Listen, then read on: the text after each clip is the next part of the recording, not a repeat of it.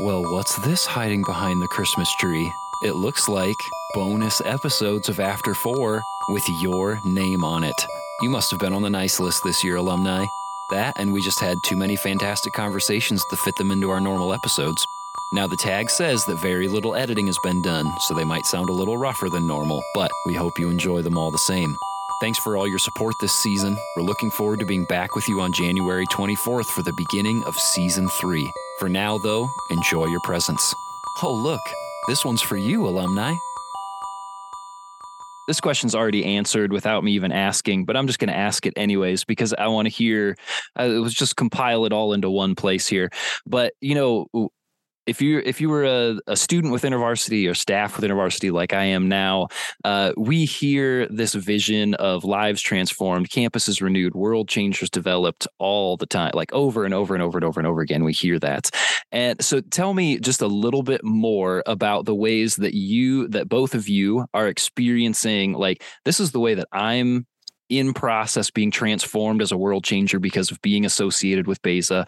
And then also as if you haven't already told us enough. Like uh, tell just tell us again the the world changing work that you get to be a part of because of because of the partnerships that Beza has. How do how would how would you identify those in the in the terms of like world changer?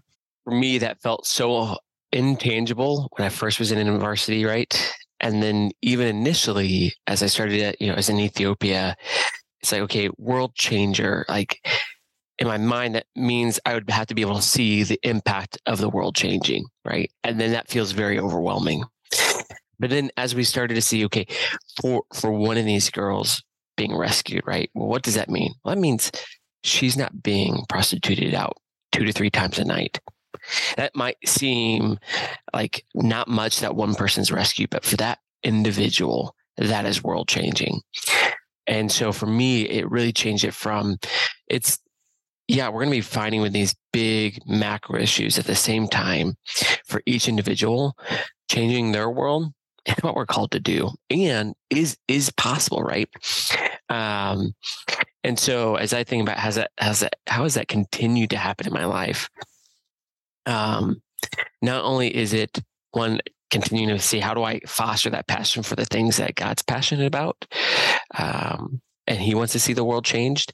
But even my experiences in Ethiopia and spending time in another culture has impacted uh, for me personally. So outside of Beza, recently in the last year, my my family and I've gotten an opportunity to kind of sponsor one of the recent Afghan families as they've kind of immigrated to the U.S.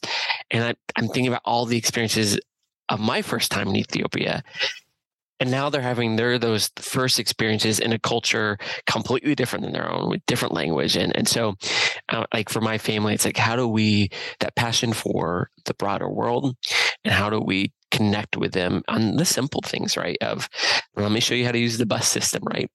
It can be can be world changing. And so that's for me is how do we try to address some of the bigger issues, but at the same time, no changing the life in a small way for somebody around you is world changing, and you can be highly engaged in that.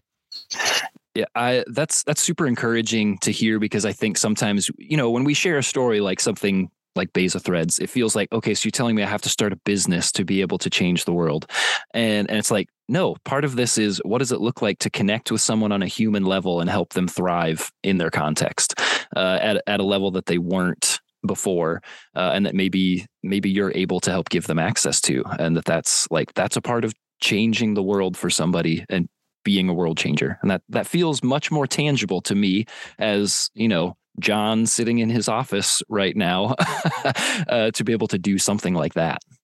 For me, I had a similar perspective shift. Um, it kind of looked a little different.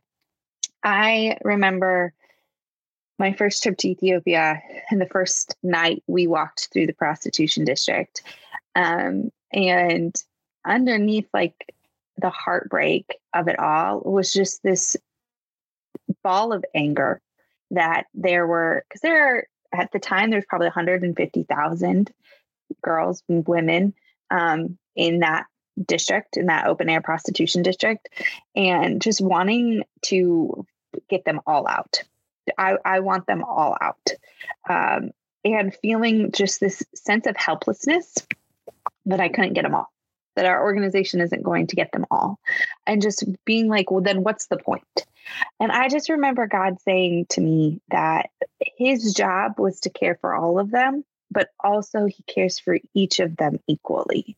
And that, you know, when I think about the fact that we rescue, you know, 10 or 15 girls a year, it's just, it's drops in the bucket compared to that now thanks to the pandemic closer to 200,000 in that district.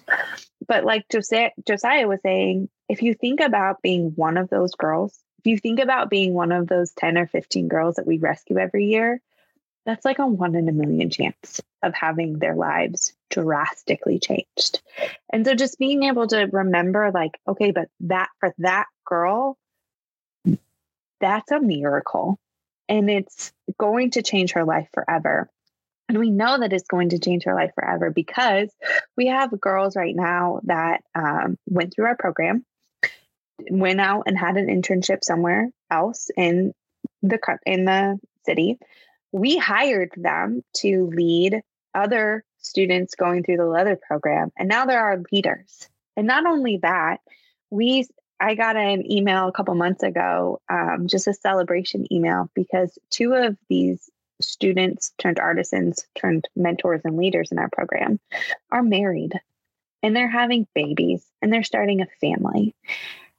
And that's exciting, but it's it's profound when you think about the perspective of these girls' journeys and how a few years ago their relationship with men was not one that men were trustworthy or that men were lovable or anything like that. So the fact that they could make such a dramatic transformation in their lives to now wanting to be married and to start families, like that ripple effect of the change that they are going to produce in their community, it's farther than we could ever see or imagine. So even though I'm a, I want them all. I'm an Enneagram three. I'm, I'm an achiever. I want to do it all. Um, God is really just like telling me to focus on what He's given us, and that these these few are so worthy and are so important, and they matter so much that we need to give them the attention that He has asked us to. Um, for me personally, I go to Ethiopia and I come back home. I talk to Ethiopia weekly. I do this work every day. Um, it's just a natural now part of who I am. And I've got, like I said earlier, I have four kids. So I love it because um, I have a son who's 12. And we talk about this all the time. We talk about Ethiopia and the work that I do all the time. And when he was a fourth grader, he wrote a paper on um, human trafficking in the world and he shared it with his class. And he asked his teacher if I could send them pictures from Ethiopia so that he could tell people about it. Right. Um, this year, he's a seventh grader. He's in um, one of one of their classes needed to propose a program, an organization to raise money for, and give that money away. And so he um, created a, a 10 slide PowerPoint on Beza and why people, why his his fellow peers should care about Beza and should want to use Beza as the organization's fundraiser um, cause. And so I just love it that I'm seeing my kids like we're talking about human trafficking on a global issue and on a local issue in our family. And um, it means something to my kids too. And they're going out and they're doing something about it. And so, again, just like the ripple effects of what that will do, um, like that's just one way that God is changing me personally. Hmm.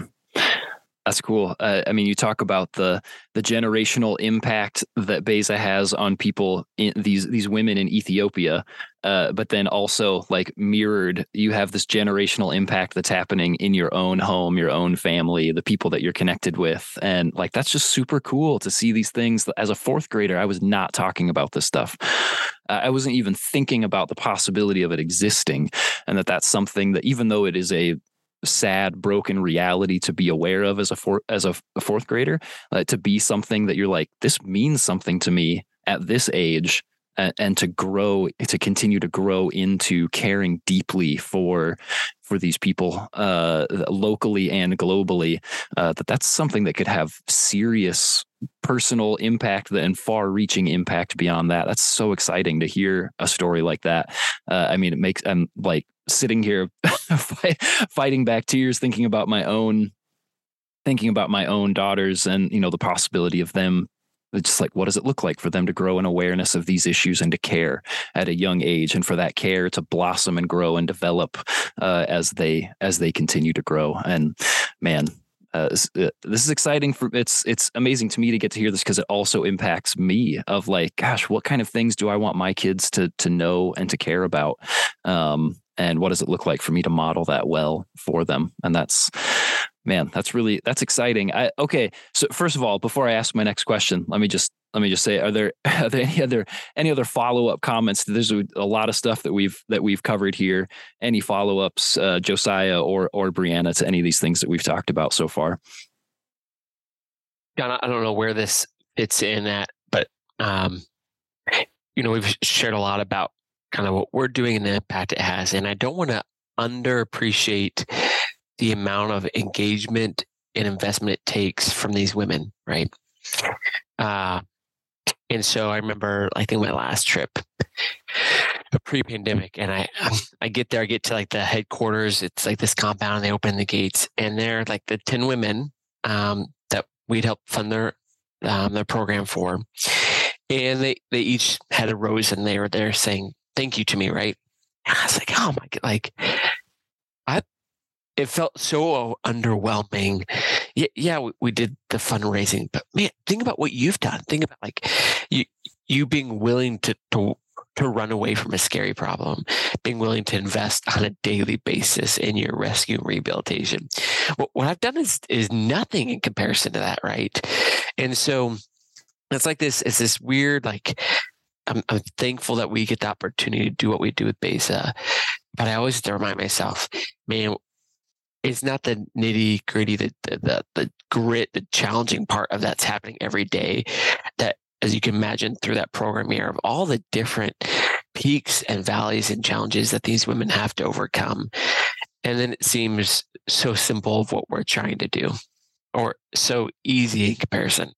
It's a daily, it's a daily choice for them to choose to fight through the hard to have this transformation that awaits them on the other side.